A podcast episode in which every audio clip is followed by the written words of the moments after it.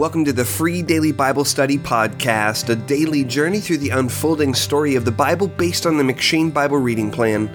My name is Jacob Gerber, and today's meditation for October 21st comes from 2 Kings 2.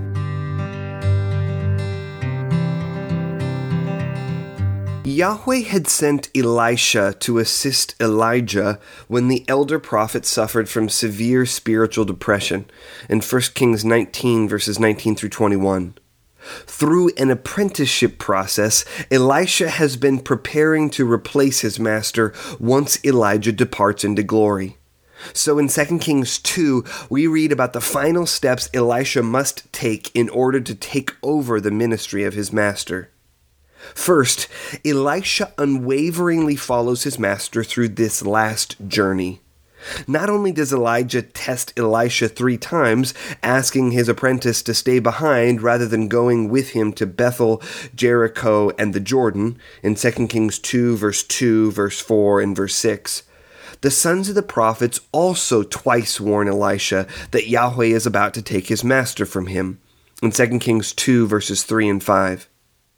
Elisha knows that he is heading to face sorrow at the loss of Elijah, but he nevertheless accompanies his master all the way to the end. Second, Elisha asks Elijah for a double portion of your spirit on me, in 2 Kings 2, verse 9, which is the language of inheritance. In those days, the firstborn had a right to receive a double portion of the inheritance. See Deuteronomy 21, verse 17 which meant that the firstborn would receive two shares of the inheritance, while all the other brothers would receive a single share.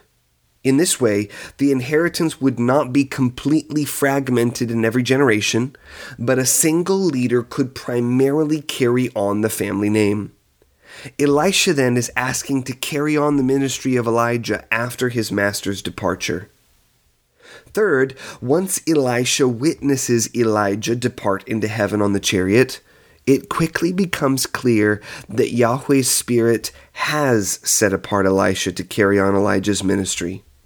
When Elisha returns to the Jordan, he asks in 2 Kings 2, verse 14, Where is the Lord, the God of Elijah? and strikes the river with Elijah's cloak. In this question, Elisha is asking whether Yahweh would now be God to him as he had been God to Elijah.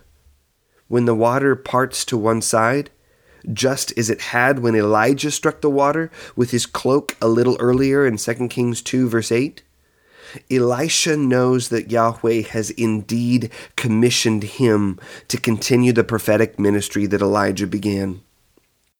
The church cannot neglect the necessity of training up the next generation of leaders.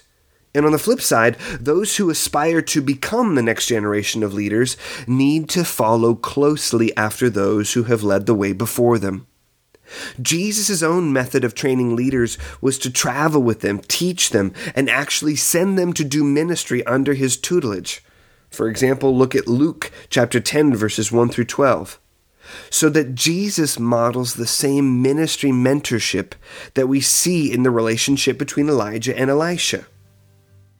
Pray for today's Elijahs devoted to training the next generation of leaders, and for today's Elishas to be faithful in being trained.